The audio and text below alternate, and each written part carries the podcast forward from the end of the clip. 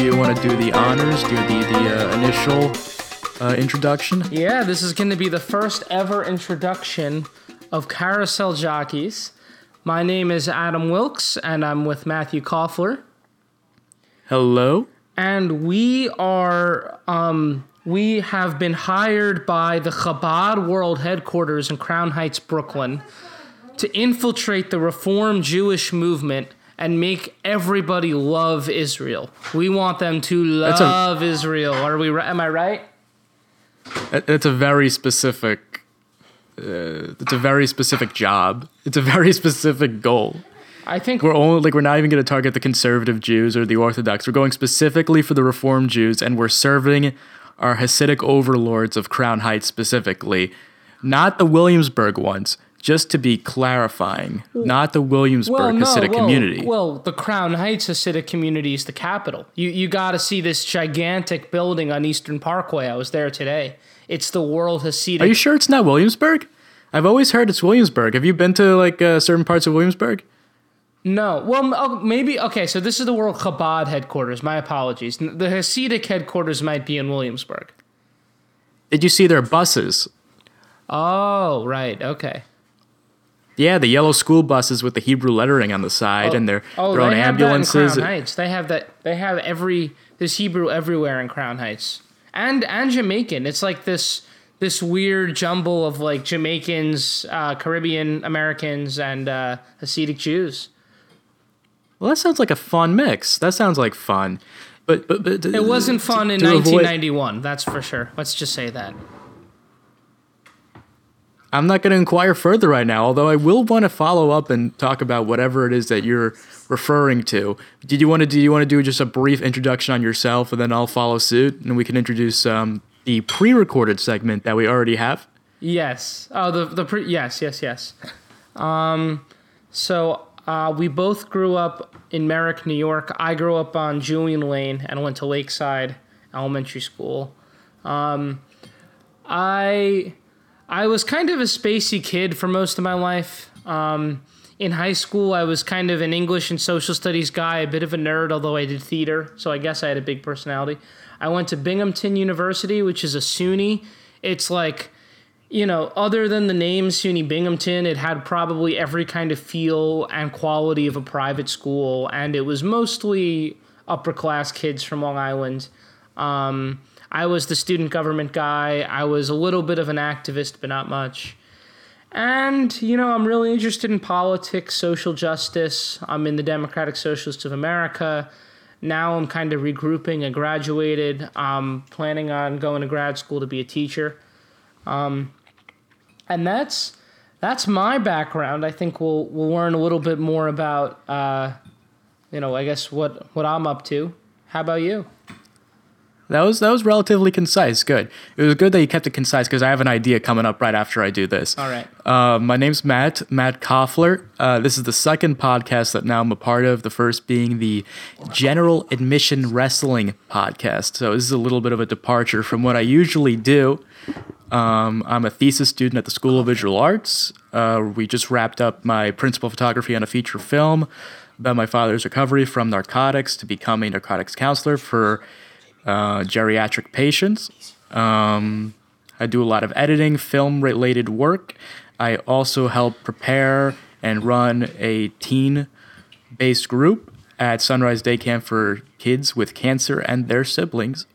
Uh, that, group, that group rather is focused mainly on work related skills after graduation from high school, going into the academic world and professional world too. Wow, you so must that's really kind of my care. background. You must really Um, care and have a big I have heart. a bunch of experience with nonprofits and things of that nature, mostly cancer related, but some that aren't. And um, that I think is a concise little snippet of who I am. Um, Adam and I are also both um, big time surfers. We like to surf on the blue wave. We surf um, every day off the shore of um, of uh, Jones Beach. Oh we ride God. those waves. Oh my god. Yeah. We ride those blue waves. Bro, I just I am the best surfer on the eastern seaboard. It's I, I should be in more competitions. Why haven't we moved to Long Beach? What are we still doing here? No, we're, we're urban dwellers. We, we in the New York City, we ride on uh, seas of trash, uh, courtesy of uh, Mayor Big Bill. That's what we're up to. Well, there also aren't any Jews west of the Delaware River. Like, you know, period. I, I think that's it. It basically ends there. And we just we're just kind of confined to where we are, just because of our uh, cultural demographics. That we wouldn't survive anywhere else. we We're- can't go to Kansas or. Tennessee or We are on the Chabad mission. no. We got to bring the Chabad to to, to, um, to Tennessee. I think I think I think they're they're next. Tennessee, West Kentucky. Virginia. Oh my God, yeah. Can you can you can you imagine Kentucky? Well, you know, Michael Bloomberg might throw his hat in the 2020 race, and if that's the case, he'll be in the Kentucky primary, West Virginia. He, he's gonna bring Uber to coal miners Oh boy, and Citi Bike. is Michael Bloom, is, is Mike Bloomberg Jewish? yes, he's Jewish. His his first name is oh, Ruben. is Jewish. Is Ruben Bloomberg? Oh, real? Yeah. Wait, so he goes by a stage name? No, I think okay, it might be Ruben Michael. Something's the middle name. I don't think it's Michael Rubin. I think it's Ruben Michael Bloomberg.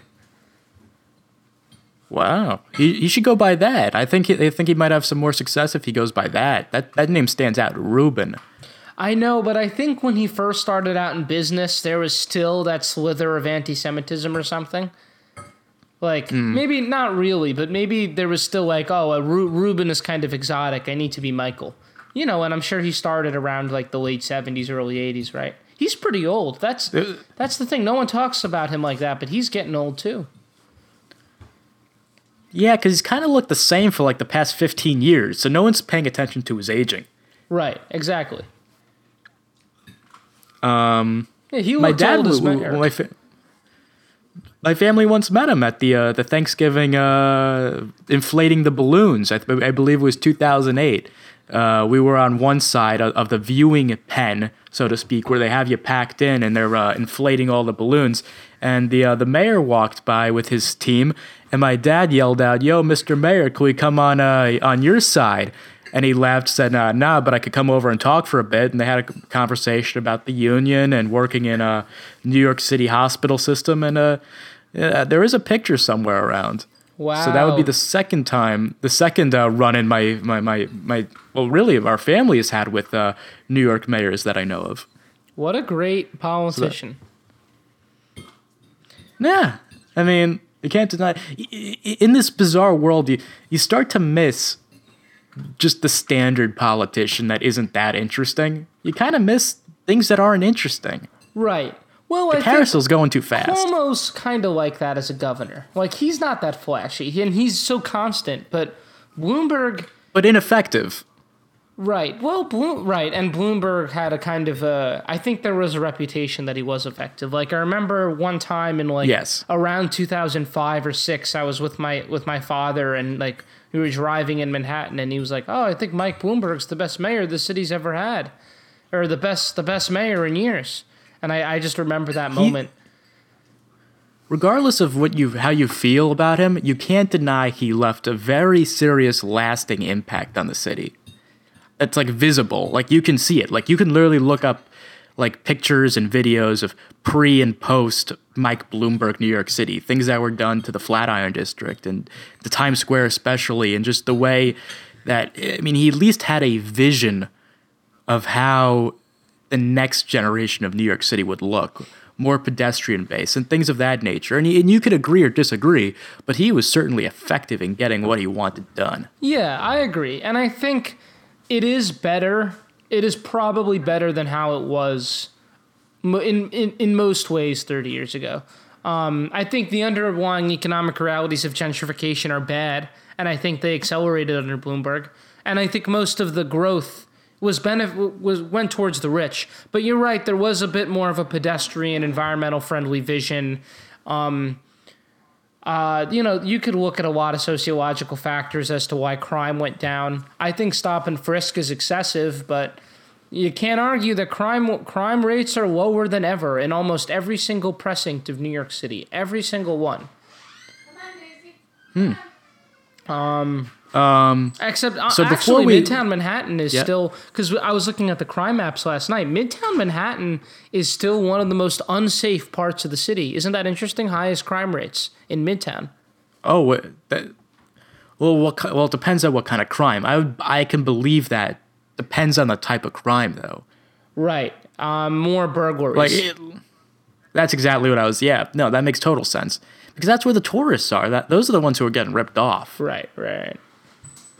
But you know, That's like that. That's the epicenter of just like scamming and weird, um, weird hustles. But Beds, Bedford, Things you see. Bedford Stuyvesant is the, the most violent precinct, though.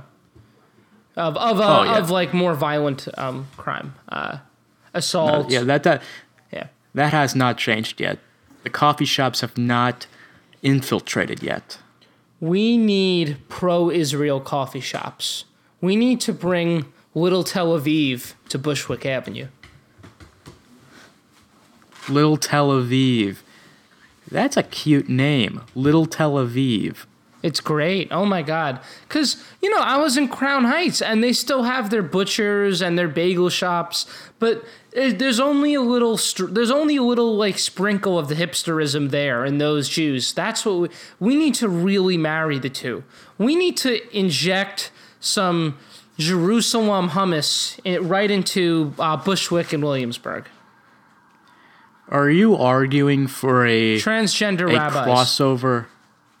Oh, I see. So you want like the hipster blue wave to cross over with the the hyper conservative Israeli sentiment. Oh yeah, Sheket bevakasha. Here we go.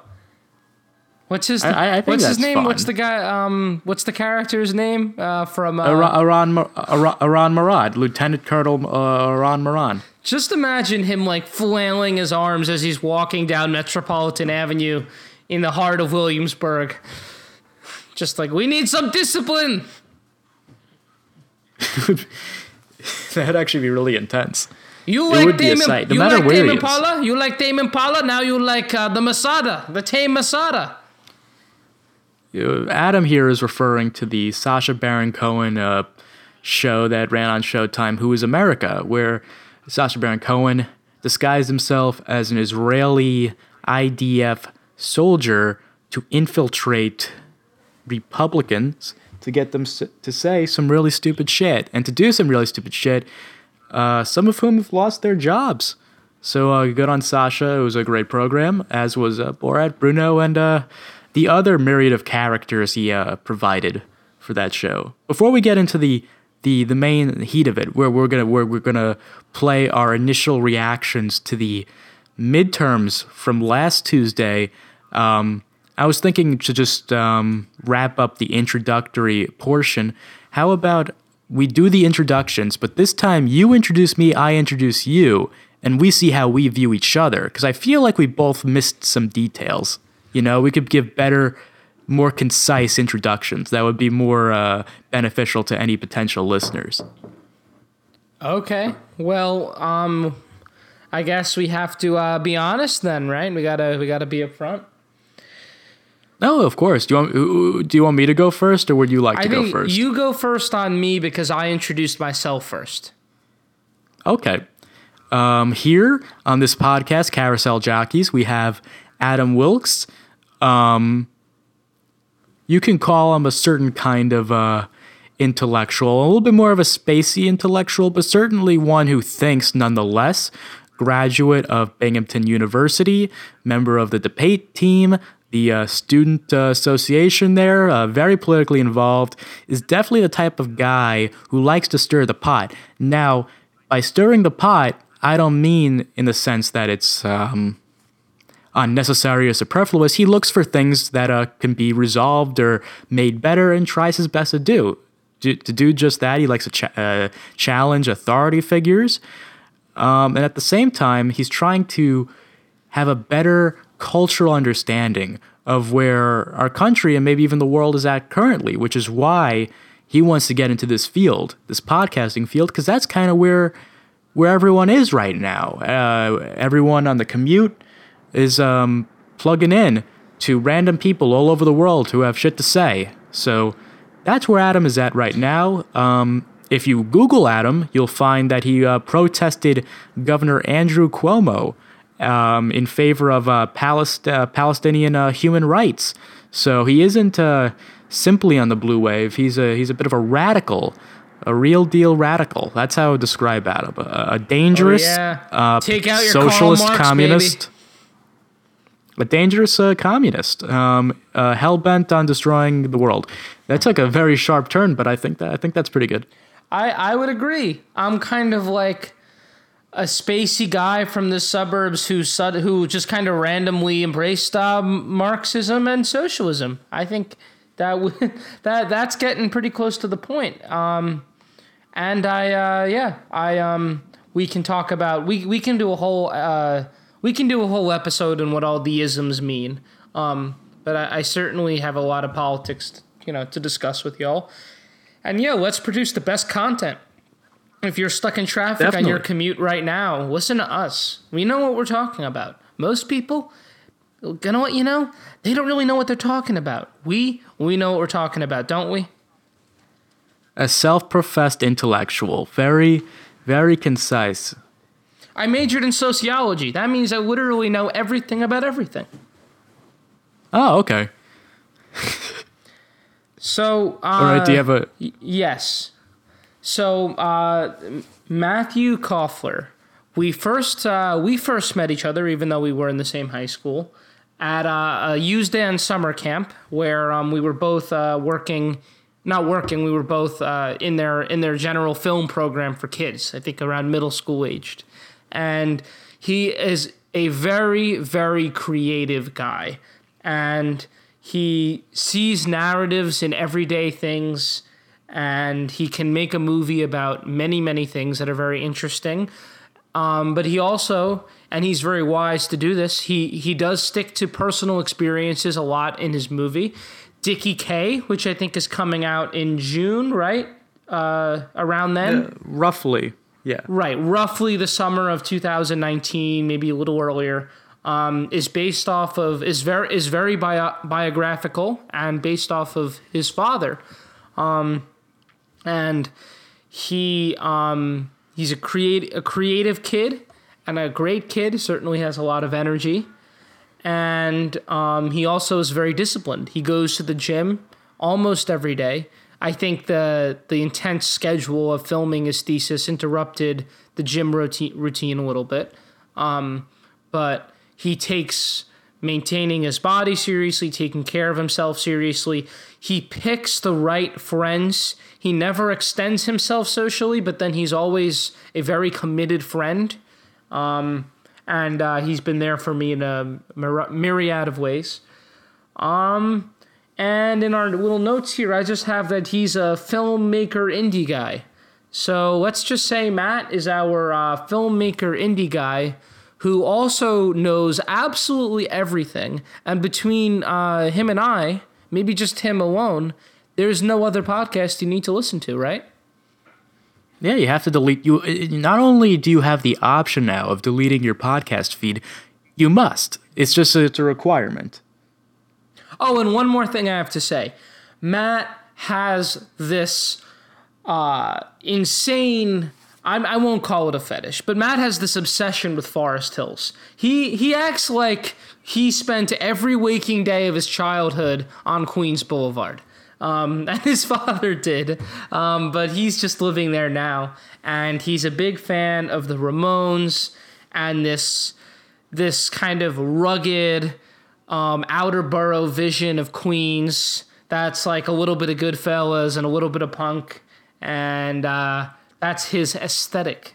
Which, um, Yeah, it- yeah, It's definitely a little fantastical because I've now been here for a year and a half and I haven't seen this vision that I've been projecting ever manifest itself in any meaningful way. It, it clearly doesn't exist. Well, you know, But- not with Bill De Blasio is- as mayor, of course not.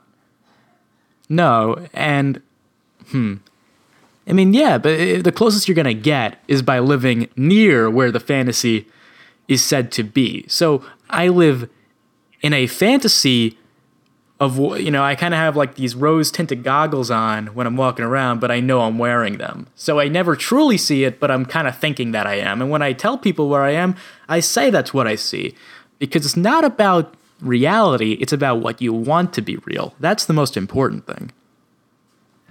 Right. I think there's some truth in that, and we can we can get into our our philosophical uh, opinions a little bit later. But I think um, how you build a life for yourself is definitely the combination of your own projection of a narrative and you know some material reality. And the truth is, you Yeah. you're in Forest Hills, you're in an urban setting, you're living um, you're living in a small apartment, um, a studio, and the rest is on you to kind of add the color to the situation and make meaningful experiences that you'll forever associate Yeah. with the setting. I mean, there is a bit of a facetious uh, edge to what I was just saying, of course, saying that reality is fake, and that's just a commentary on where we're at. But nonetheless, there is a general truth to how we behave in that regard. Um, do we want to just introduce now the segment that we're about to show? Yeah. Um. So, congratulations to uh, the the liberals in this country. The uh, the Democratic Party is back in the driver's seat, and we got our in the House of Representatives, not the Senate. The Republicans still control it. Two years into the Trump presidency, and it was uh, an interesting night, November sixth. Um, and we have our first time reactions to the blue wave midterm elections of 2018. Now, to just preface where we were at, I guess, mentally processing what was happening, um, in that moment, I think we were both underplaying a bit of, um, uh, I guess, a bit of the, the, um, I guess, how good it is for the Democrats. We were, we were downplaying the reality of a blue wave a good amount. We didn't really accept it as a blue wave, I don't think. And I think that a lot of that had to do with disappointment about just how close that Texas race was, watching that intently. Um, the Florida situation uh, initially looked like it went straight right, even though right now, as we speak on November 13th, we're still waiting because it's a really strange situation there. We're going to talk about that in a little bit. But in that and- moment, we yeah. didn't And races have we didn't really fully acknowledge it. Yeah, and some races have already shifted entirely. Like the Arizona Arizona. the Arizona Senate race, right? We thought it would be Martha McSally, Kyrsten Sinema is the winner. McSally's conceded, and I, I I don't in my gut I don't think the Florida and Georgia recounts will lead to Democratic victories. Um, but I but you know it, there there was certainly a big shift, a, uh, a certain there was a surge in Democratic turnout, and we know the whole midterm turnout was very very high. I think forty four percent or something. I don't know the I don't know the exact number. All I knew about was the uh, the high early voting. Yeah, high early voting, and like the Democrats won the popular vote of the whole election by like six or seven points, but they still don't have a, mono- a majority in the Senate, and the House majority is ultimately pretty slim. Just think about how we don't really have a democracy. We're all told that we do, where we have a democracy, but the President of the United States, he didn't get more votes than Hillary Clinton the um the Senate and the House of Representatives, more people voted for Democrats, but the Senate is is narrowly going to be controlled by Republicans still. So I think if you you know what proof do, what more proof do you? I mean that's just the beginning of a wealth of proof that we'll we'll talk about as to why we don't we arguably don't have democracy in this country. Mm-hmm. Well, enough of, enough of our babbling. Let's let's switch over to us a week ago today talking about the elections as they came in. That now we probably recorded this around midnight. So that's roughly the time we were at.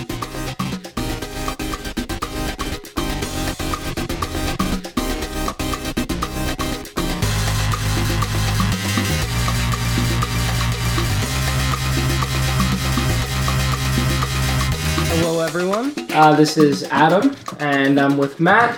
Hello. We were with uh, Mike Falbo a little bit earlier, but he's not here. I'm pulling up the results of the 2018 midterms. We are two years into the administration of uh, Republican Donald Trump. Um, There's voting nationwide going going on across the country. Obviously, the polls have closed out west in California, but they're still counting out there. And it looks like we're going to have a Republican Senate, and the House of Representatives is now going to go to the Democratic Party. Now, this isn't any real shock or surprise to anyone other than you, who, who and, I, and, I, and I and I bought into it too. So maybe a slight shock to me to have a Yeah. um, Democratic ma- majority in the House. I'm still processing what it means. I'm not even really exactly sure how it happened. I, I think you're reading a little too. I, th- I think you're a little too impressed by the results because of just how low your expectations were. That's where I'm really coming from in this. I, I think this is really just a case of politics as usual, where because the the the constituents overall nationwide are just so unhappy with politics in general going back over a decade at this point that this flip-flop kind of shit isn't that surprising what would have been far more surprising would be a real democratic uh, takeover Wait, that would have been uh, a real yeah, blue a- wave a an actual wave, right. right, Which this would is- have which would have catapulted Democrat, which would have led to Democratic victories in Florida, Georgia, Texas. like this is a this is a democratic wake you ever been on a boat you know those how those work right? Yeah. where you, the, the boat goes by and you get a little boop like that's what this is a boop it's, it doesn't mean much i don't Right. I don't think you should get crazy over this And you know, and it's the same, and you can get these huge uh, swings in the House of Representatives just by winning a lot of races narrowly. That was the thing with this House race. It could have been the Republicans could have held on, and it could have been a much bigger swing towards the Democrats that I think it's going to end up being, just because so many of these races come down to one, two, three uh, points in the margin of error. That if there is a national trend in one direction, and it was a little bit more towards the Democrats in the cycle, indisputably. It will, it, it can move a lot of districts, you know, a lot of seats, even though it's it's like when you look at everyone, you know, if you grouped everyone, everyone in all the districts together, it's still one percent of that population moving.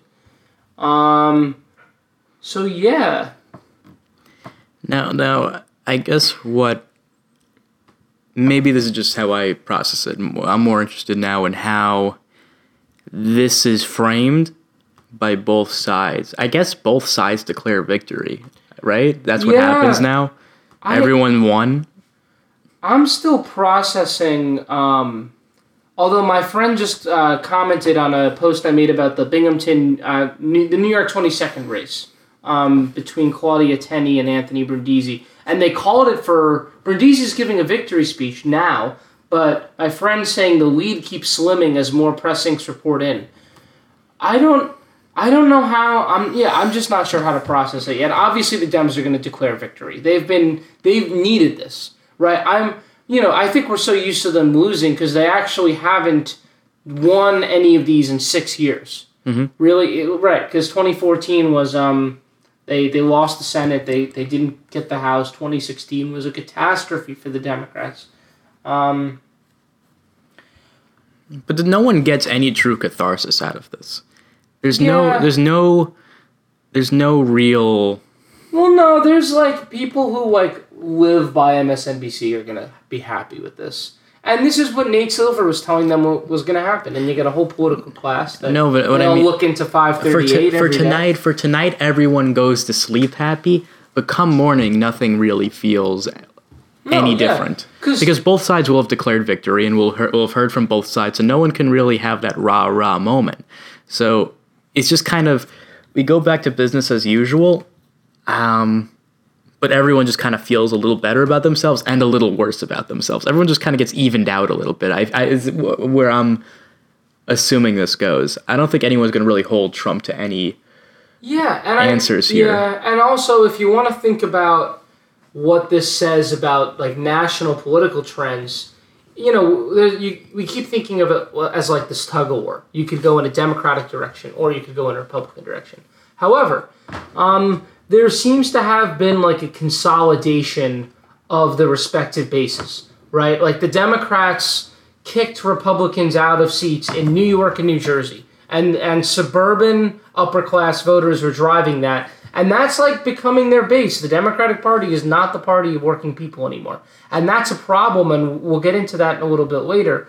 Um, but the northern New Jersey suburbs, Philadelphia suburbs, and upstate New York, the Democrats um, did so much better than expected, even kicking out Chris Collins in the 27th district.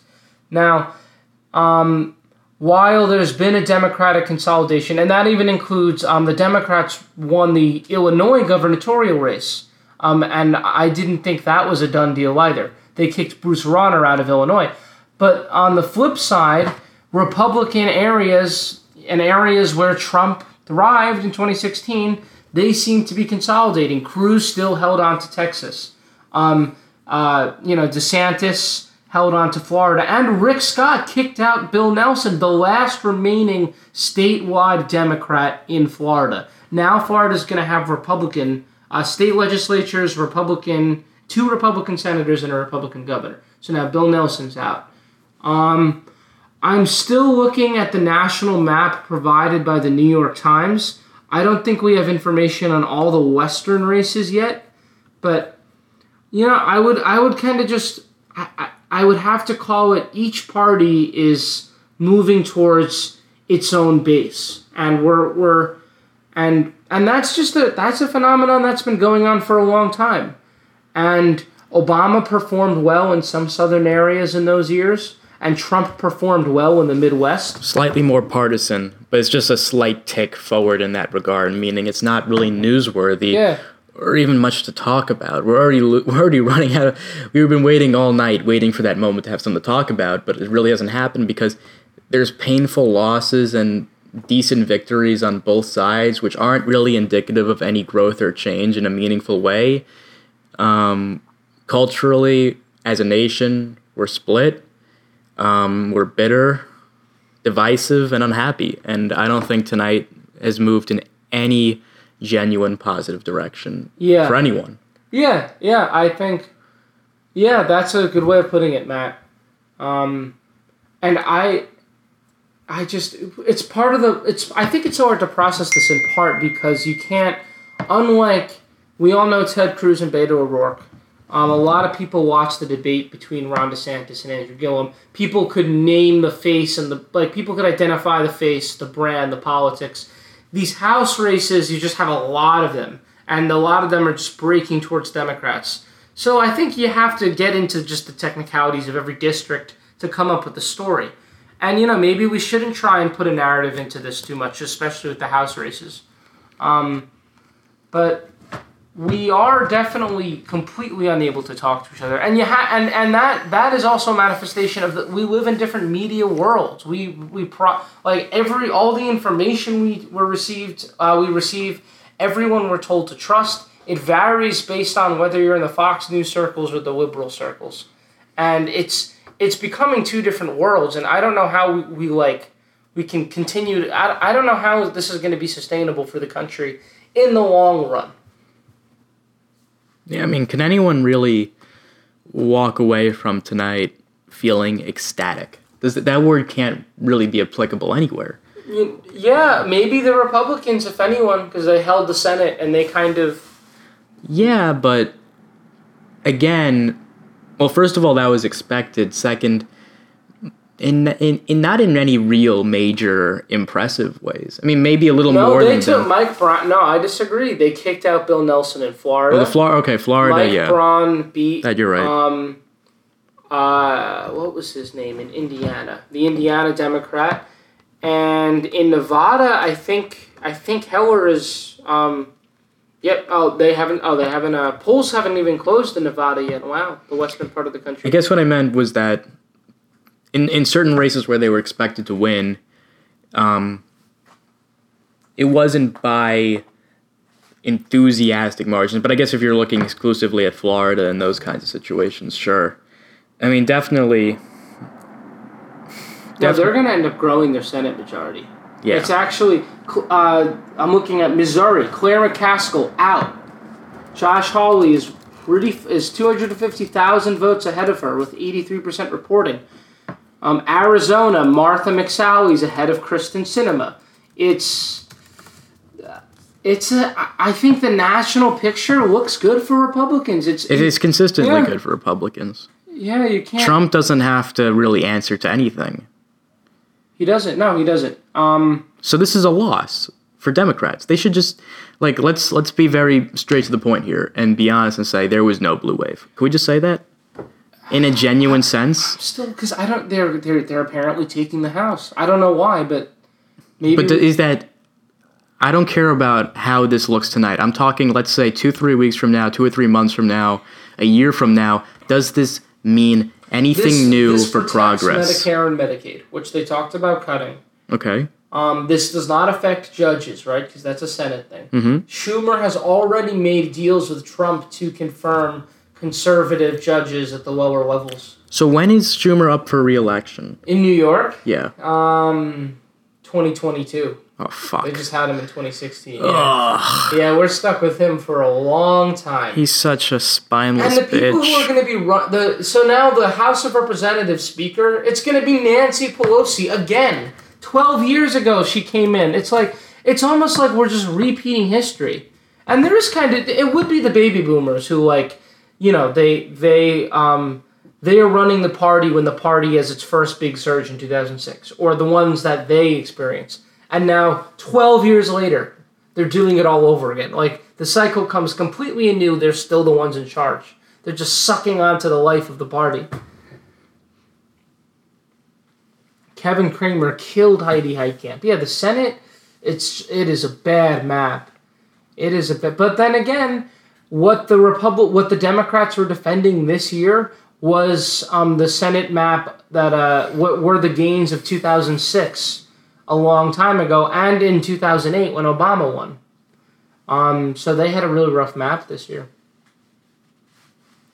Regardless, if you heard any pundit uh, enthusiastically on CNN or MSNBC declare this the blue wave we were waiting for, would you logically be? Uh, it wasn't a wave you can't call this a wave So, Yeah, so definitely let's let's be yeah. let's be very clear in just stating that this was not a blue wave, and then the real question is why, right? Why couldn't? Why can't these supposedly rational politicians defeat the host of the Celebrity Apprentice?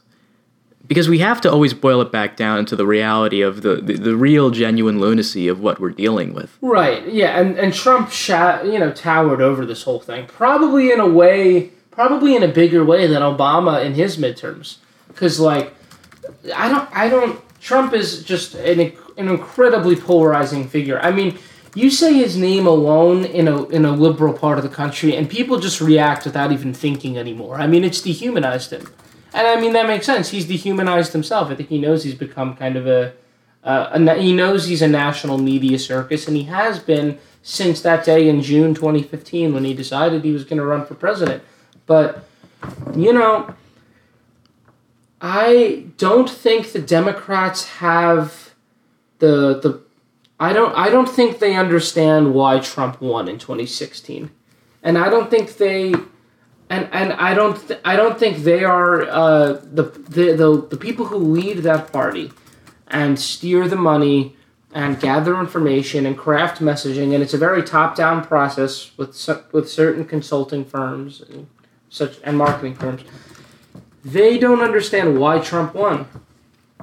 they still they're still kind of viewing it as a weird fluke, and they haven't had any genuine existential questioning to really figure out why America's turned their backs on the standard establishment The old- politicians, the old yeah, the old, oligarchs. guard, or, or maybe in the case of the Democrats, like the old kind of liberal brand is just gone now. Um, in the 1970s, 80s, and 90s, you elected a Democrat. I think there was some articulation of an economic vision, and and, and on paper they're getting back to that.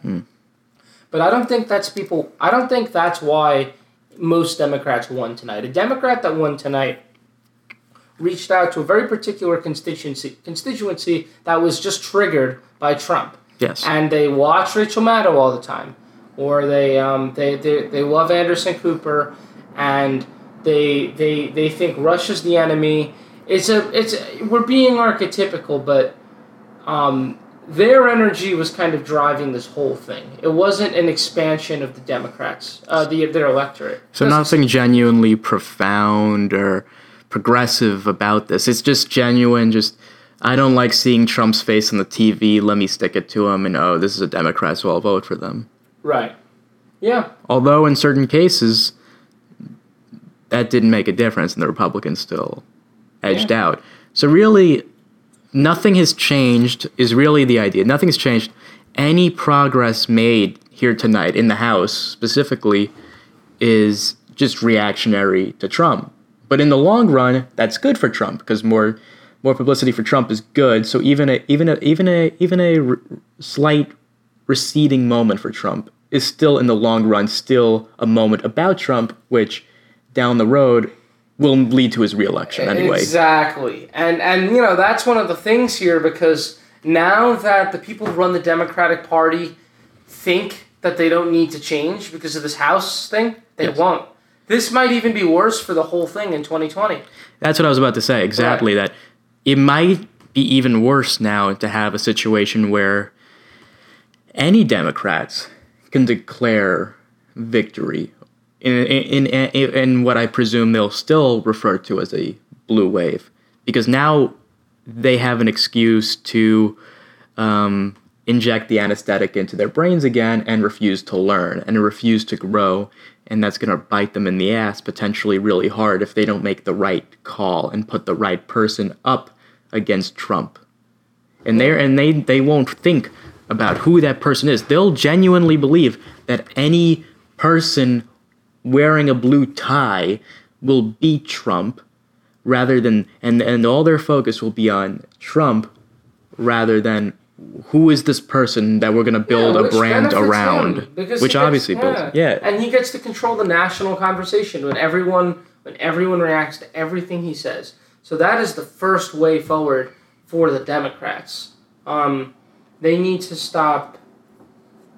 They you know they need to ignore him a little bit more and craft a message that just transcends reacting to him. It's weird. The the New York Times has not called the House yet. It's like right now uh, cnn has it as 188 to 172 as of 1157 Democrat. yes Is that like predi- i guess they're going based off of what is very likely assumed across the so, board yeah, it's weird. And even if, I mean, honestly, does this number genuinely matter? In the long run, in any genuine, authentic way, does what happens at this point really matter? Right? If they, if they, if, if, if, if they, if, if the Democrats win as predicted by CNN, which by the way, New York Times now says Democrats on track to win House. You know, it's been saying that for an hour. Well, Yeah, yeah, so is CNN. right. um, if they win, then we're just back to what we were saying as of a couple of minutes ago, where it's just, well, the Democrats don't learn anything because of this. And then Republicans win, would it even make a dent? Is there anyone in positions of power in the DNC who will have any genuine existential crisis as to think, wow, maybe possibly we're doing this wrong? Maybe we shouldn't be losing to a cartoon clown man Maybe from we- TV. Maybe we shouldn't build our entire political brand on this vacuous identity politics and actually offer people an economic program that they can get excited about. Something that Bernie Sanders did. Something that begins to get into real social, real structural problems with this country, especially um, just communities that have been devastated by neoliberal restructuring and uh, drugs and and jobs leaving town and uh, governments cutting back on budgets, trying to attract as much private capital as possible, not wanting to raise anyone's taxes. Um, we'll get into more of the story of how we got here, uh, especially in the socioeconomic sense.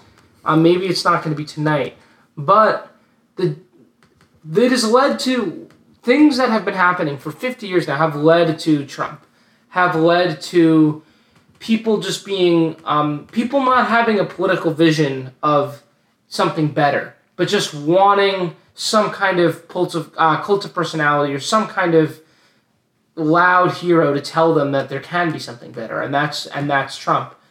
And there is you can't fight him unless you actually get back to an answer to to some of these problems or a, or or a discussion of solutions or a positive vision of the future. Um, and you know, I don't I unless perhaps they nominate Bernie Sanders, uh, Trump is definitely going to get reelected. I, I that's the only yeah the only way. I don't think that there's anybody with enough of a brand or any candidate who reaches out to those average Joe types that Trump reached out to in 2016. There's no one on the Democratic side who could even come close. And I just feel like they're just going to go with that fucking Kennedy kid, right? Who knows? Or just some random Cory Booker bullshit, or just some nonsense, and or fuck Hillary again, just to say fuck no. you to everyone. Come on, man, it could happen. Yeah. You don't don't completely discredit Hillary the stupidity. represents everything wrong with contemporary American liberalism, right? I don't think that that, that campaign was just a fluke in 2016. What made everything terrible about Hillary is everything terrible about these Democrats. Mm-hmm. So even if it weren't Hillary again, we would be feeling the ghost of Hillary through most of the establishment Democratic candidates who are going to be vying for the position. Yeah. Unless they go with someone who's outside the box and someone who challenged her, like Bernie. But if they don't, um, which they very easily might not. Um, it depends on how that primary goes. And it depends on what they decide in the end. Because if they if they want to make sure he doesn't win, they can you know fuck with him again. Right. Yeah. Um, and it's possible. The best way to beat Bernie Sanders in the upcoming primary, and he's definitely running, is to consolidate around someone they trust much quicker. I mean, isn't this a little bit similar to, um, if we're looking globally, a little bit to um, how um, the establishment liberals responded in Brazil to Lulu? Lula. Lula, rather. In what period? By ha- by having him in prison on corruption charges to oh, ensure. you think they could pull that against Sanders? Not not prison, but the same kind of idea of let's make sure. Right, the one. Even though that there's someone, hope. right? right? Yeah. That idea that okay. Be. But that would, yeah, it could. It's be. the same sort of mentality where it's like, well, we have an easy out here and we can get back in power, but we don't trust this guy, so we'll take our chances with the proto-fascist, or rather, in that situation, a genuine fascist. Yeah. I mean, thinking like that, or at least looking to that example, there's no real way that we can really genuinely say that it couldn't happen here because it kind of already has. Yeah. and there's no way we can say right. it can't happen again. Oh, absolutely. I think we're heading towards fascism. I think that we need to act. We, the, the only, I mean, the only thing that you there's not really anything you can do. That's that's the reality of this. That's why, um, focusing on your own life is the most important thing that you hmm. can do. But have some kind of orientation towards the collective project. That's we need smart. to build up the left. I think. I think um, we need to build up the left because these Democrats won't be able to save us. I mean oh, that that is, no that that that is a good point. Where um, trying with all your might to live some kind of life currently based around good values and the proliferation of good values and good deeds, good values and good deeds is really the best political I mean it's it's not even a political move, it's just the rational thing to do with your life cuz well, personal praxis. Yeah, just a general um, positioning psychologically like every day you are going to try to be a better person than you were yesterday is just the best thing you could possibly do for yourself and others even though our ability to change the uh, cultural climate is incredibly limited, if not completely null. At the very least, by being open to being good to others, the values that you hold true can hopefully proliferate in a more widespread sense, at least if just in your community, if not just for yourself and your friends and family. Um, and if you and if you hold those values true and you practice them religiously, well, then those values can rub off on um, another person's politics, right? So even if you don't preach the word of Sanders, right? If you are practicing the ideals that he speaks of or are connected to his ideas, then maybe that will, by some sort of osmosis, make other people rethink their um, beliefs that they hold dear. And um, that's really the most that any individual can really do at this point because there isn't much of a voice that we have on an individual basis, which doesn't mean to not fight because that's all we really have to do. So I, I agree that I agree with I would say like ninety percent of that. The the issue is I don't think you mentioned the word community, and I don't think we really have community anymore.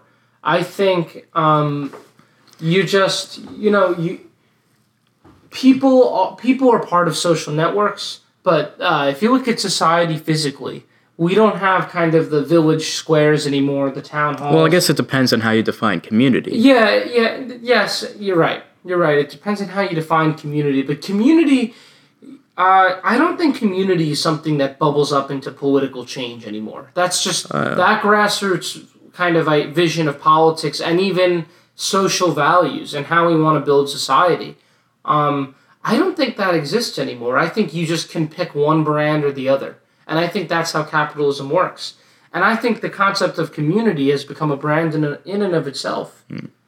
Um, l- living your life in a way with particular coded values um, of just non judgment, non discrimination, solidarity, and, and empathy, but also empathy that's reasonable and the ability to withhold empathy and the ability to hold someone accountable, which is another, which is a very important path to, to love and caring about someone as well. Um, that I don't, I don't think that's enough, or I don't think that's going to change the country. No, no, I don't think so at yeah, all. but that that is almost all you can do. Yes. But um, it is important to keep educating yourself. That will always be important, right? I think we can agree on that. Um, signing on, getting involved in activism, it's really challenging because so many organizations, they, you know, will tell you they're doing it, but they're not, and no one knows where to start. And they're and movement politics is very hard to accomplish in America currently. But um, there, you know, if, if you're interested in something like the Democratic Socialists of America, even though there's not much being done, as far as my understanding of it, um, there is a network being born and relationships being made of people who want to see the radical transformation of society.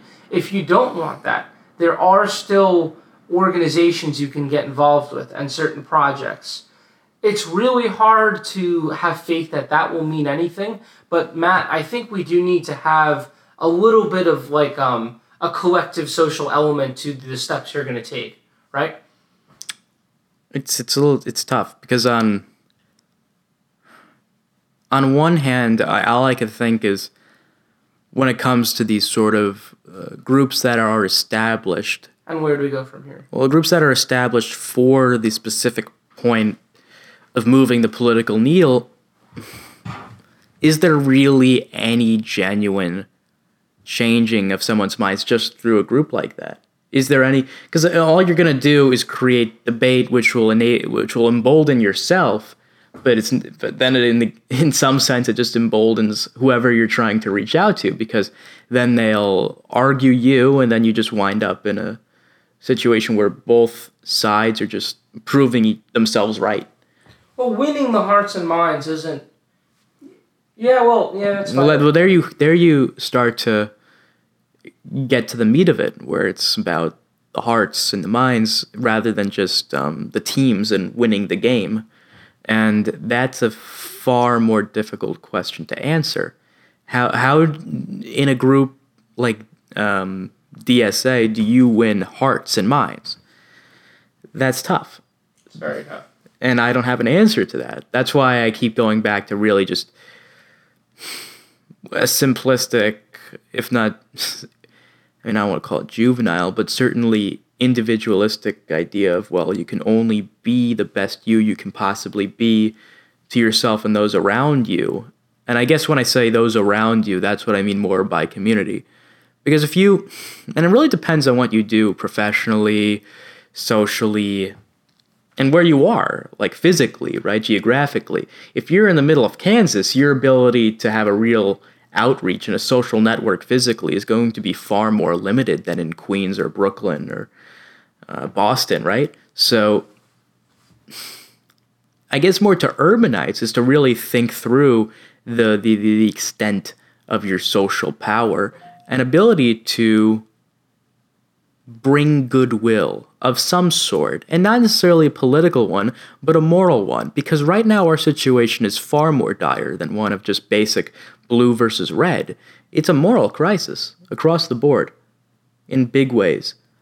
Um, and just having that open perspective is at this moment, at this particular moment, as of November 7th, 2018, is just a little more pertinent than moving the needle. Just making sure we're all on the all on the same page about all people get to live, right? Like we should be focused on that because I don't know if we're all on the same page about that. It, it seems like a, like a like a stretch sometimes to think like that, but I don't want to be in a situation five years from now where we're wondering, hey, if we had thought about that a little earlier, maybe maybe we could have uh, avoided uh, cataclysm. Yeah, well, the well the, the surface ideology of the of the of the contemporary conservative movement and what it's becoming. I don't think they. I don't think they they are that that ideology is about some people live, some people die, but what's underneath it might be the at the the surface rhetoric. They're not talking about that. Yes. But what they are heading with what they are working towards seems to be some kind of white supremacist project. It's what they're teasing. Right. It's what they're teasing, and they're flirting with all you know Kekistan, Pepe, the right wing ideas in the you know the worlds of uh, 4chan and Reddit, and those kind that kind of internet underground that helped elect President Trump. You know. Yeah, yeah, you're making you're making a great point. How much how much can we do right now?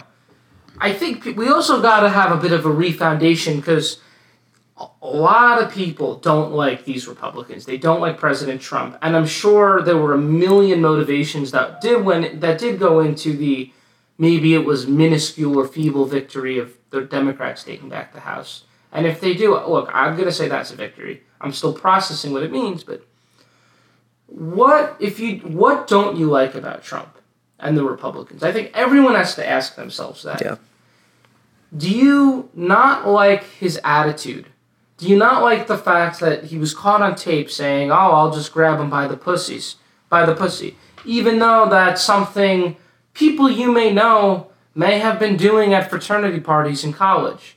Not that it's acceptable at all, but it yeah, it's not acceptable at all. But is that what you don't like about him? Um, do you think his policy promulgation is in that is in that mold? Um, do you think that do you not like him because he's a white male? Do you not like the Republicans because they're all white male? Do you want a party that's more diverse? Is that as deep as it goes? Because I think the Democrats want you to think, I think the Democratic Party leadership doesn't want to go much further than that. Because when you go deeper than that, you see that not just the Republicans, but both of but both the major parties in this country are debt are are um, financed by the rich and designed to loot the society and maintain a particular distribution of resources um, to benefit a very, very tiny percentage of the population. And if you look at inequality, it's astronomical. A small group of people is running off with all the money. And if that is that's what I don't like about the system, in addition to its lack of stability, the lack of meaningful jobs and fulfillment, and the insecurity that that people with way worse off than me have to live with all the time. If that's what you don't like, then not only do you have to hate the Republicans, but you have to hate the Democrats because they also do the exact same things that have led to the way the country is right now. They cut taxes on the rich. They deregulate. They they've rolled back environmental regulations at times, social regulations. Um, labor regulations and financial regulations. they um, helped uh, explode. They were deporting. They were deporting millions of uh, of illegal immigrants in in America, undocumented persons, and um, they have been. They have done the same kinds of wars. Like, name one thing you don't like about Trump, and the Democrats have done that to some extent. They've had rapey, creepy presidents. They've had Bill Clinton and John F. Kennedy and Lyndon Johnson who would whip his dick out at meetings. At meetings, I bet you Donald Trump's conduct is better than that. So we have to ask ourselves: Is it is it the tone that we don't like, or is it the agenda which we have to repudiate? Because if that if it if the case is the latter, we need to repudiate the Democrats as well. So No, I mean you definitely. beat that with your stick. No, No, no, that's definitely the right attitude. And then you also have to hold the Democrats accountable for Trump as well. Had they not run a campaign that ignored their constituents with such callousness and ignorance a- and pride, that maybe this all could have been avoided. And so much trauma that now we're trying desperately to heal from would have just never occurred. Um, the anger, the anger should be, the anger should not be limited. You should not, in any way, limit your anger just to one side. The anger should be across the board in this regard. And that I definitely agree with. And that also that the the issue is is, is one that's far more systematic. Um, I guess what the hope was tonight is that the nation would recoil at the rhetoric that Trump uses, right? Because his rhetoric is brash and mean and harsh and flirts with proto fascism more than anyone we can remember. It is proto-fascist. It flirts with fascism. yes. I thought that was your your analysis of it. that it is proto fascist. Right, because it And it flirts flir- because it flirts with fascism. Right. And across the board, we didn't get that intense recoil that we went to the polls today craving. Instead, we kind of got what feels and looks like a business as usual kind of result, which, if anything, more or less normalizes the strangeness and horror that the past two years has been built upon. So, any Democrat, any Democrat logically should not be in a celebratory mood. Because celebratory moods are just going to kind of start to um, ease People the guard. get comfortable. Yeah, get comfortable Right. with it. You you forget that we still have the we still have the same problems. Nothing has been resolved here. Yeah, and and where did the Democrats really do well tonight? The, and and now we can maybe be, and we have California districts coming in. By the way, the the famous uh, uh, Lo- uh, Orange County Republican district of uh, Dana Rohrabacher, she is ahead by seventy votes. It's a really close race, but you know the rate the the most of the midterm da- gains are going to come from the suburbs of New York uh, Cal- New York City, Los Angeles, San Francisco, and a couple in um, it seems the Pennsylvania and a couple scattered throughout.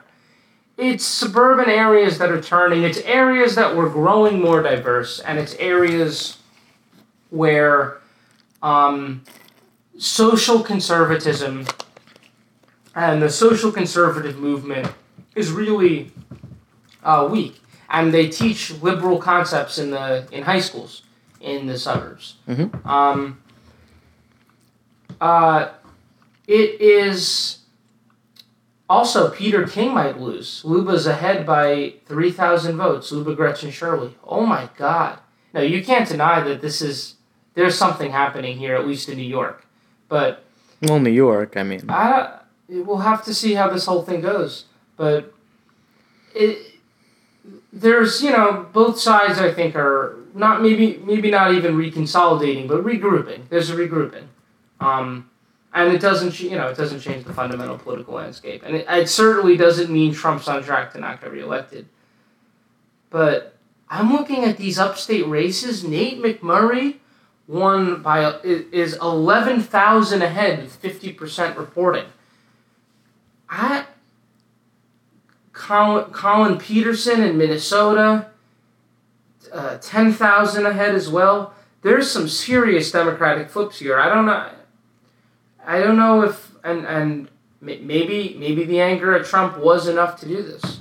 Maybe but, but across there, there's some kind of reaction going on here because they didn't campaign on much, healthcare kind of. But I'm talking across the board. If we're looking at a national level, is it enough? I don't think it's enough. To what? Beat Trump? No. Yeah. Well, yeah, no, I don't think it is either. But there's the, the Democrats are certainly angrier, and, and whatever the turnout landscape with this was, it worked. It worked for them.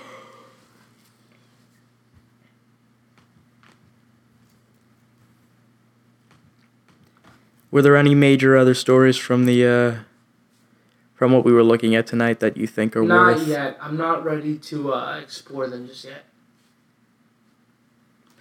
Um, as far as how things are looking tonight, I don't think we're gonna be able. I was I was I was honestly hoping we'd be able to milk more out of this. I think we were gonna get more talking points, but it really the more the more we, we keep looking at the numbers and the more we keep looking at states that are mm, historically blue that are still pretty blue and states that we thought we were going to go blue that were red but really just stayed blue stayed red rather it's not it's not much of a narrative. I don't think this election yeah, I, I can't I in the history books is going to mean anything. Yeah, look, I was I was so wrong here with the House. I wasn't that wrong with the other races. I predicted that um, I, I rightfully thought that uh, Gillum and um, Nelson would go down in Florida, but with these House races, I races I just got to re-engage the pundit class and read the Nate Silver blogs and get a sense of what really um, really fucking happened here. Um, because yeah, I'm just not ready to put it put it together in my head. Because there, I do know that 50 percent of of advertising spending by the Democrats this cycle was on healthcare. So that's you know that's something that definitely brings people out. But it didn't seem to be the real drumbeat of this race. The drumbeat of this race to me seemed to be fuck Trump. Uh, let let Washington know how you feel about what's happening right now. Um, so, yeah, I'm I'm at a point where I don't I don't have anything else to say until I learn a little bit more. Yeah, I agree. Let's not let's not um let's not rush to judgment about what we're looking at yet. Although genuinely overall, I don't think we're looking at anything that's genuinely historic or really that interesting. You might be because this is more of your field, Adam. I think you might be able to pull some more uh, apples from a, a little up higher on the tree that I'm not able to see. I'm kind of going for the low hanging fruit because that's just what I'm used to. Well, my degree's in sociology. I wouldn't call it my field, but it's certainly something I'm very passionate and interested about. Interested in. So let's follow up on it. I think we I think we have more yeah, to talk about I think here. we I think we should regroup with with this tomorrow. Yeah, let's continue let's continue the discussion.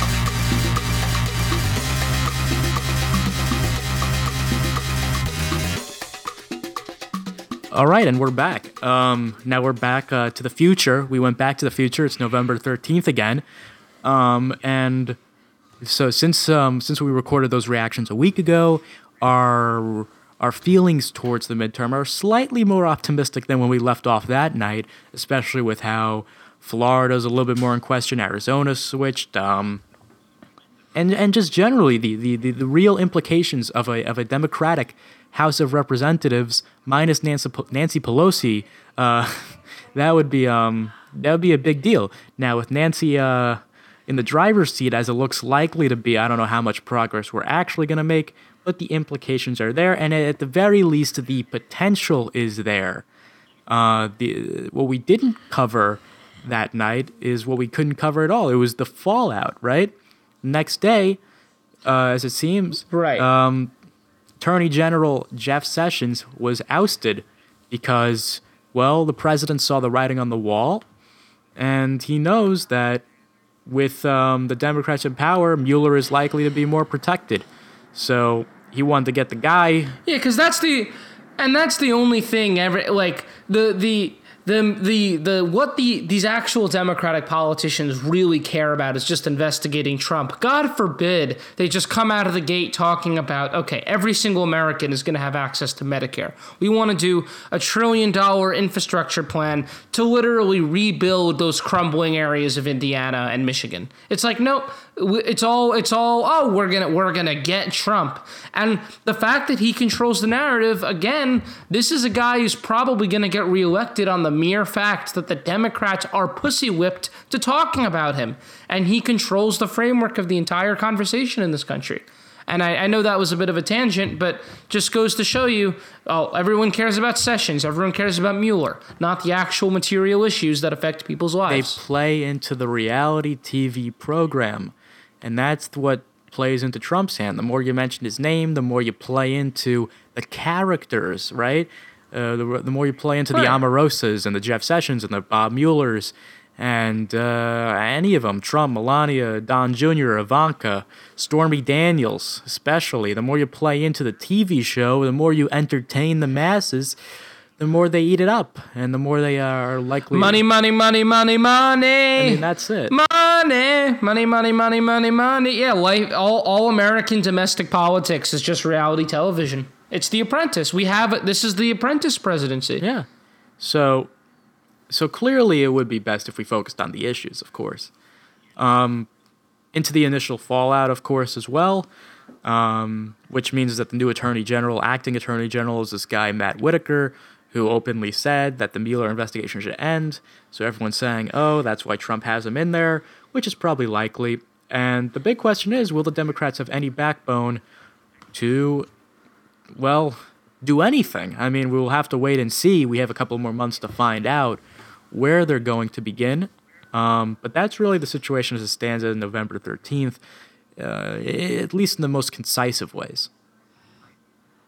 I, I mean, I, maybe we can agree to disagree. I'm not sure where you stand on this exactly, but I, for one, don't even want the Democrats to investigate Trump, and it's merely because the as long as the Republicans have the Senate, they're not going to get him. They're not get. They're just not going to get him impeached. It, it, will not happen. His Republican Party will not abandon him at this point. So it, it will only distract media attention and political capital and political time and meeting times from all of the other issues that people care about. So I, I, I think the whole thing is stupid and but you know because this dominates the media conversation and dominates the political discourse, we'll be talking about it in the future. I I kind of fall into the middle a little bit about that because I understand where you're coming from in terms of saying, well, it just dominates the coverage. It's not important to the average American uh, worker, the average American person, so it doesn't really matter in the grand scheme of things. But at the same time, to not do anything in the face of such blatant, um, I mean, in, in some regards, treason would, would just read bad in the uh, the book of history, so to speak. So while I do think that they obviously should investigate the uh, the guy, I, I do at the same time think they should not make that the the centerpiece of their entire uh, political party about unseating him right? I don't think i don't think they should even answer questions. They shouldn't even take questions that have to do with trump. They shouldn't take him seriously as a human being but continue to put the heat under him and make him squirm and make him make stupid moves like removing jeff sessions things that are blatantly ridiculous and potentially unconstitutional to make himself look dumber while they don't necessarily even pay attention to it, or rather, publicly pay attention to it.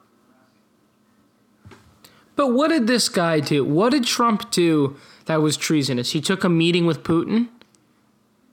Like what like what how what is what is the treason? Can like open well he did openly call for Putin to investigate Hillary Clinton and to find dirt on her accepting a foreign power's influence into a into a general election is pretty it's not good and then you have to wonder well why would Putin do it where's the deal right where's the transaction and and and that's that's more of the things that we have to kind of figure out. But to ignore it is, is a little uh, extreme. To just completely ignore that something sketchy happened here. Yeah, I, I guess you're right on that. I, I just think it's so blown out of proportion. I don't we we don't we don't know if Trump actually met with Putin on this, right? We know his son did. Wasn't it Eric or Kushner it, or, or, his son-in-law? It was uh, it was Don Jr. Or Don Jr. Right. Um, and we had we know there were Russian um, bots and trolls, and we know that a big page that was a Black Lives Matter page telling people not to vote for Clinton. We know that was run by the Russians. And we know that there's some relationship between Rus- the Russia, Russia and Julian Assange of WikiLeaks, and they hacked the DNC, which I'm just frankly happy about because I think people have a right to know what the D- what's in the DNC and how they stole the nominating process from Bernie Sanders. But you could make the legal argument that this was kind of just the Russian state intervening in the election. Yeah, they were not doing um, it to to to to help out. Uh the radical liberal in you. They weren't, you know, the, the intentions, of course, matter, right? You have to consider that what their what their ultimate goal is. Because if you ignore their ultimate goal, you might get blindsided by um, something far worse in the future. Well, Trump maintained all of the sanctions of the Obama administration and uh, hasn't changed much of our overall posture towards Russia. If you look at actual um, precedents, since Obama. So, uh, you know, I, I guess I, I think Russia has Russia certainly had a stake in Trump winning and is benefiting a little bit, but like you know I don't know. Maybe I don't know. I don't know. We can we can go into the whole situation with geopolitics. We cannot. That's your call. No that that feels like an entire uh, that feels like an entirely different episode right? That feels like if we're gonna if we're gonna right. dis- discuss that legitimately we should like dedicate that time. I, I think right now we're just kind of exactly, exactly. Right now we're just kind of addressing the initial fallout from this, right? And and the very fact that that Trump would throw out his attorney general is indicative that he is hiding something, something big enough to get him impeached or or worse, right? So there is something. You're right, and hasn't and isn't he hiding like huge sec huge um, like you know, there's years and years of tax returns, but hasn't he not shown a lot of them? I don't know if he's shown any. Isn't that part of this too? I don't, I don't believe he's shown any right. of his tax returns. No, the guy's the guy's a sleazeball. He's been a sleazeball for like forty years, and it's as simple as that. This guy's this guy's a wannabe gangster. But it turns out he did better than most gangsters. He's the president of the United States. So, what can you say to that? Um, I think as of this moment, that's the most we can possibly say about this election, this election situation. Do you want to move into uh, our, our more local uh, state of affairs? Yeah, let's talk about uh, the ramp in Forest Hills and how it is now going to be the prime ramp. We're gonna have the uh, the uh, Amazon Ramones. It, Queens is gonna get primed, basically. Queens is going prime, folks.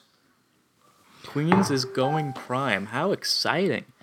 Yeah, as the uh, as the leaks seem to have uh, in- indicated, uh, they've become more and more public. One of the uh, top locations being discussed for Amazon's second headquarter is Long Island City. Oh, it's right it's, by. It's official. They had a, they had the press conference today with Cuomo and De Blasio and Amazon. Bezos. Oh wow. Bezos wasn't there. It's official.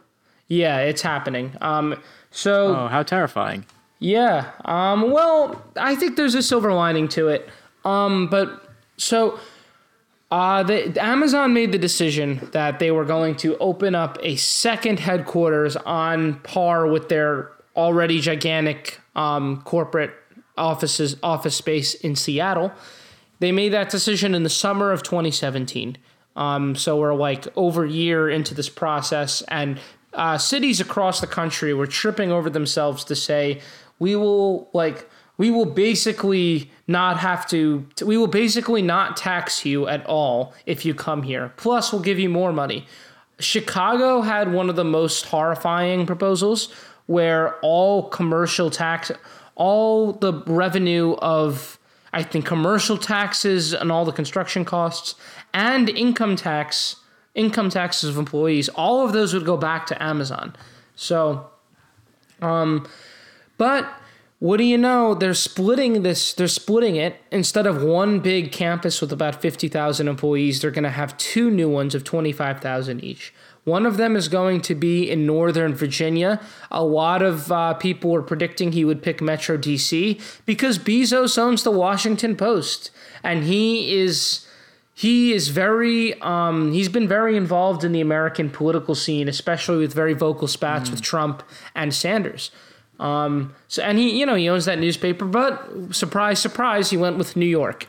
You know, all this, I think it's sick. Like they had, they had all of these, they got up the hopes of every small and mid-sized city in America where you practically have to pay zero taxes and the, the like environment for bringing a business is just incredibly hospitable. And they dangled it in front of all those cities like Kansas City and like, you know, San Antonio, Texas, and El Paso, Texas, but they're going with New York. You know, it's and Washington, the two most like elite metros on the eastern seaboard. So it just goes to show you that how much of this national competition was probably a little shambolic, wouldn't you say? Oh, 100%. Um, it's interesting. The, the choice I didn't know about the, the DC Metro choice as well. So that now that now they're uh, they're leering over not only the business center of the world but also the political center of the of the country. Um, very strategic, uh, clearly clearly well thought out. Um, splitting it up like that and uh, spreading their tentacles a little bit. I guess what I'm wondering now is what the implication because I'm thinking more locally as to how this affects the city. Um, Long Island City being the location. Queens I have Boulevard. To imagine, I mean, uh, not only just gentrification. I'm thinking like the subway. That's my concern primarily before any anything. So, does the E train become worse? I say probably. It depends on how many people they're employing and how they're getting to work and where they're going to live. Where are all of these people going to live? Are they going to be living in those those those high rise towers that are popping up in Long Island City? Or are they going to move to um, the outer hamlets of um, Queens, potentially Forest Hills, places like that? Um, are these people going to be hired? Are they native New Yorkers already? Are they outsourcing people? Um, there's a lot of questions here, and regardless, this will have some degree of an effect on how we live here in the city. Uh, all of those questions, I don't think any of us have answers to. Do you have more of a um, a general opinion on uh, on this headquarters and and it coming to New York. More that more opinions that are less um, uh, selfish than my own reasoning about the subway. Well, oh well, no, the subway's a uh, pretty big part of this whole thing. I'm I'm following more so just the political situation unfolding, and there is going to be a battle over this, but we'll get into why Amazon is certainly poised to win that battle. But so um, right now the seven trains, eight trains, they're already overcrowded. All of the infrastructure in Long Island City is outdated, including the roads, including including the Long Island Expressway and its exit at Van Dam Street. If anyone's ever if anyone's ever tried to go over the Queensboro Bridge instead of the Midtown Tunnel coming from the LIE, you know that that is a crazy, crazy boulevard through a jam-packed area, and and the sewers the sewers are literally uh, the sewers currently can't handle rainstorms. There's outflows in every single in every single major rainstorm you'll have certain sewers that just the water's going up out of them. So long island city needs serious infrastructural investments and it's no coincidence that about two weeks before this they announced an 150 uh, million dollar project on that front. But it's going to take way more than millions. 25000 people is the population of Merrick. So imagine having a single workspace with that is basically the has the population of a town. Merrick's actually a little bit less than 25,000. And just plopping it into that area. Of course there's going to be overcrowding. It's not even a question. You don't need you don't need an advanced degree to to to research these things. Um, I, and I don't have the numbers in front of me, but I imagine Long Island City's population is somewhere between 100 and 150,000. So they're going to be commute they're going to be commuting. Some of them are going to be living. But the good news is long island city has built a lot of housing units over the last five years. They're pricey but some of the higher level amazon employees will be able to afford them so the housing market is actually probably going to be affected a little bit less because there's just been this boom in all five boroughs than the subway situation the subways and sewers and roads are the are going to be the real problem. And if I were any any level politician representing the New York City the people of New York, I would say Amazon has to pay the billions it will take to accommodate their headquarters infrastructurally. That I certainly agree with. What I'm wondering is um, these people that are going to be moving in, and I guess I'm more wondering what the general purpose of this headquarters is. Are these these can't all be suits who are moving in. These are also going to be workers, right? People who uh, pack orders and work the the warehouse. Is that what this is as well? No, it's not a warehouse. It's all they said um, in the press conference. Um, they said that the uh, the average uh, the average salary of a worker at this at this campus is going to be over one hundred and fifty thousand dollars. So this is for twenty for twenty five thousand people. Right. Yeah, the average. So then, you know, wow. you're going to you're to have a lot of people in the hundreds. I'm sure you know, and maybe maybe the custodial work beyond construction, right? Cuz construction is one thing for construction workers, but um custodial and security, that's probably doesn't, you know, that's probably not going to be thousands and thousands, right? Maybe a couple thousand. But this is going to be tech people people who are coding. I'm sure Amazon has like a marketing division, logistics, business, like accountants. They're just they're a, they're a gigantic corporation. Every single kind of professional career is gonna have a del- is gonna have their own delegation at this project. So mm. if you think about if you think about the world in that kind of um, professional managerial lens, this is a this is a, a kind of a boom or a or a boon, a big win for New York. Um, if you know if you're on the left and and you think and you're thinking, okay, well if if uh, if if if most people aren't in the class that benefits, if you have a lot of people who will just be living near this thing and affected by this thing but have no stake in it, then maybe it's a bad deal. Yeah, I mean, I don't see how this really does any good for any run of the mill New Yorker in this situation, other than that they're living in a more crowded city than it already was. And considering that the subways are in such horrendous condition and are the biggest, most pathetic laughing stock of the modern world, having traveled them every day, I can't even imagine the amount of just horror that this will bring into um, an ailing transportation system. Now, you know uh, transportation and just the general geography of New York better than I do. Uh, do the people who are who are working, who are going to be moving into this headquarters, are they going to be looking mainly to live in Long Island City, or are they going to be thinking Williamsburg and Brooklyn too?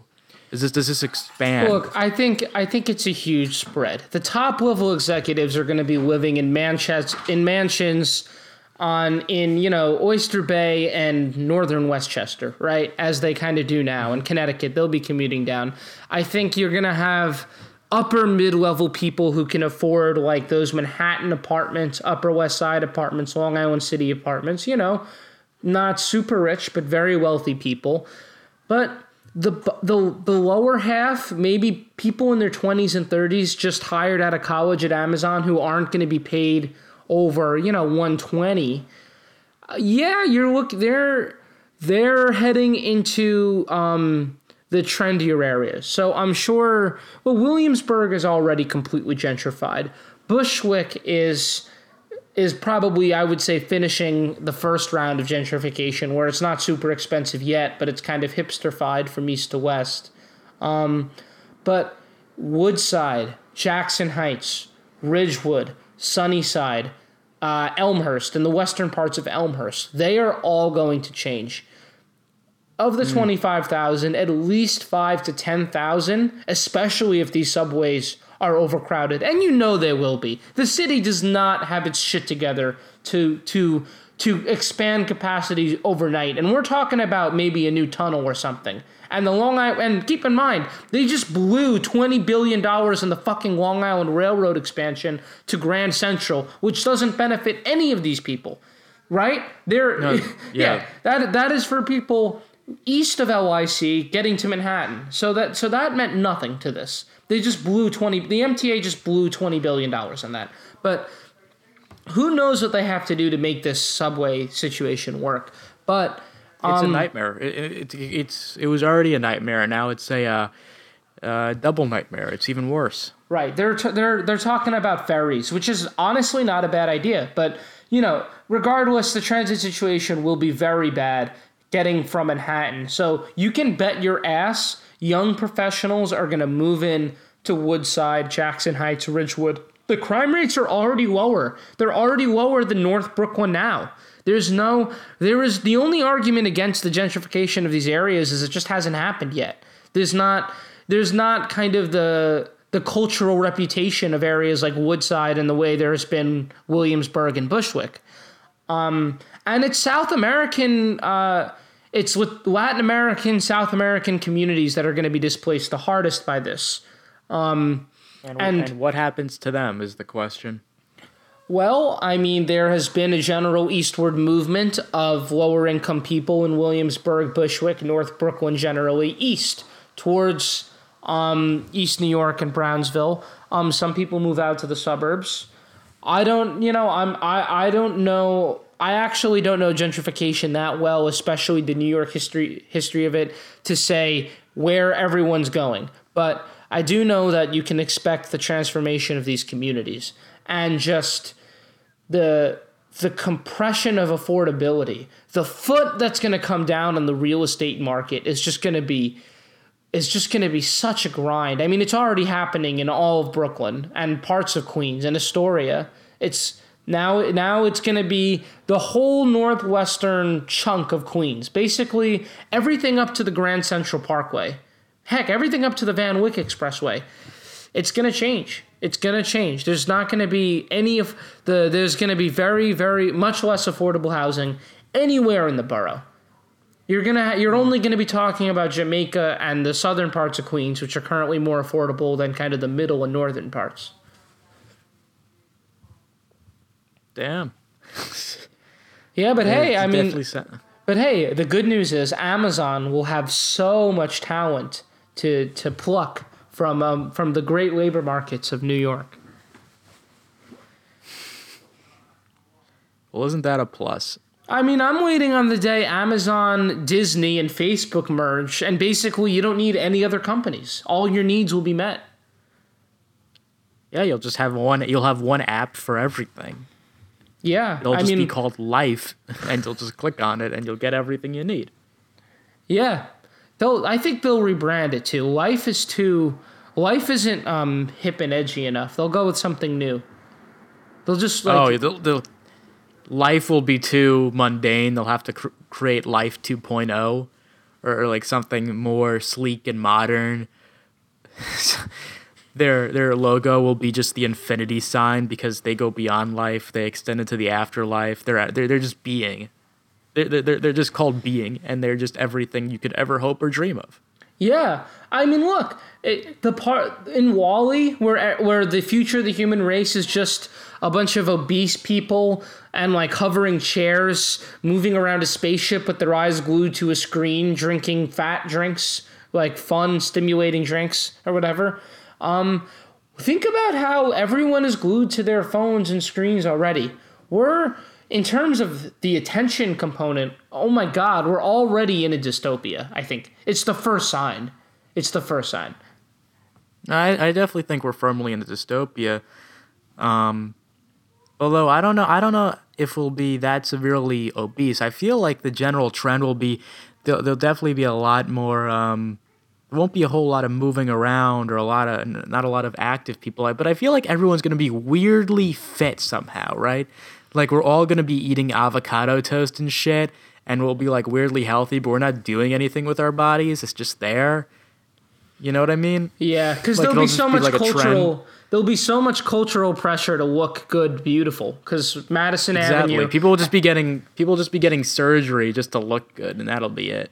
Exactly, and and who knows what kind of health insurance they'll have, or maybe Amazon takes care of that too. Healthcare Prime. Oh, healthcare prime. That's excellent. education. I mean, what do, do you do you even really need a state? I mean, come on, everything the government does can be taken care of in 10 apps. We need to get innovative. We need innovation. Innovation. Well, as long as we're all benefiting from it, I guess that's a good idea. just innovate, innovate, innovate. Yeah, cuz that's that's all society is. It's just a grid that can be broken down into a series of platforms and you can meet all our needs in a in an automated system. And we'll uh, we'll forever uh, be happy and stimulated. And that is our glorious future. Well, that sounds great. I I mean, uh, I'm, I'm, I'm I'm just going to look at the surface level aesthetic of what you just presented, and I feel like we can talk at nauseum um, regarding the, the, the, the my, minute details of this glorious dystopia. Um, but that, that I mean that can definitely that could take up like a full episode of this thing, right? Talking through all the possibilities of where we're heading in the next 20, 30 years. Yeah, but um, you know, I, I yes, but we also there also will be an episode on why capitalism will get us all killed unless we literally take to the streets. Um, Oh, and we could do we could do that another day. That sounds fun. Let's do that. Okay.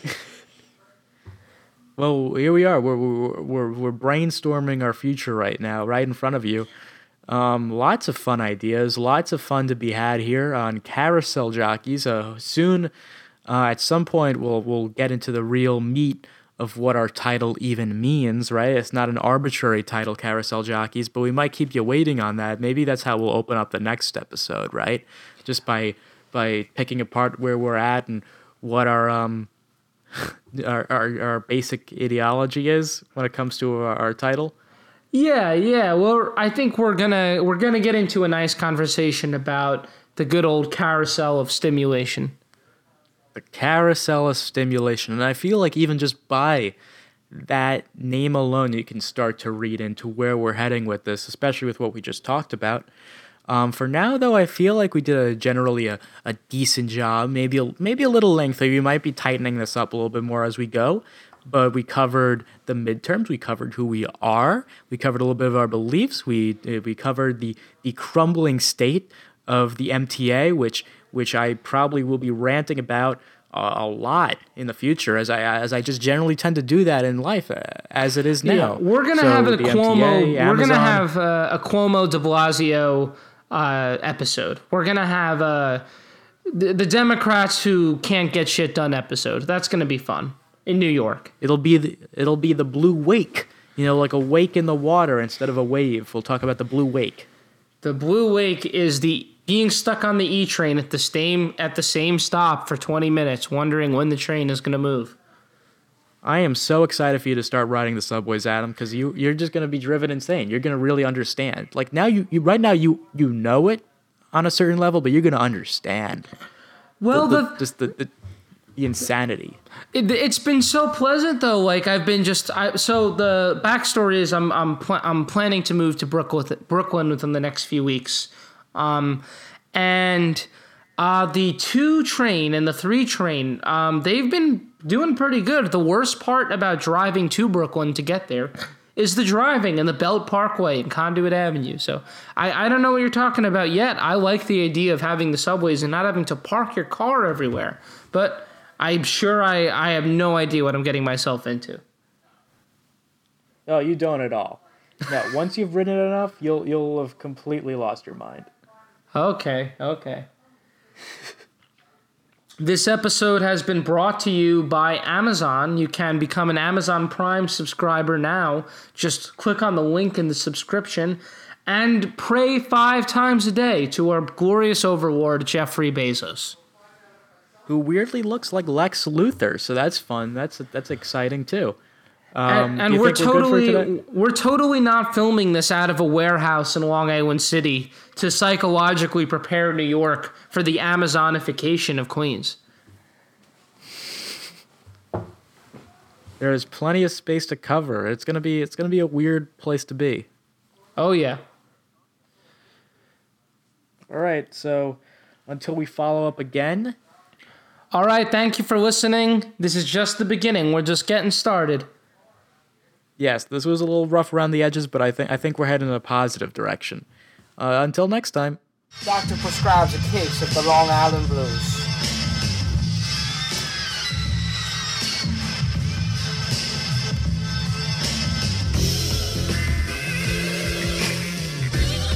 When I'm out of New York, they know exactly where I'm from. Coffee. Water. All talk. This is the Long Island accent, but there are some features that people associate with Long Island or some general, like New York area um, dialect. Mall.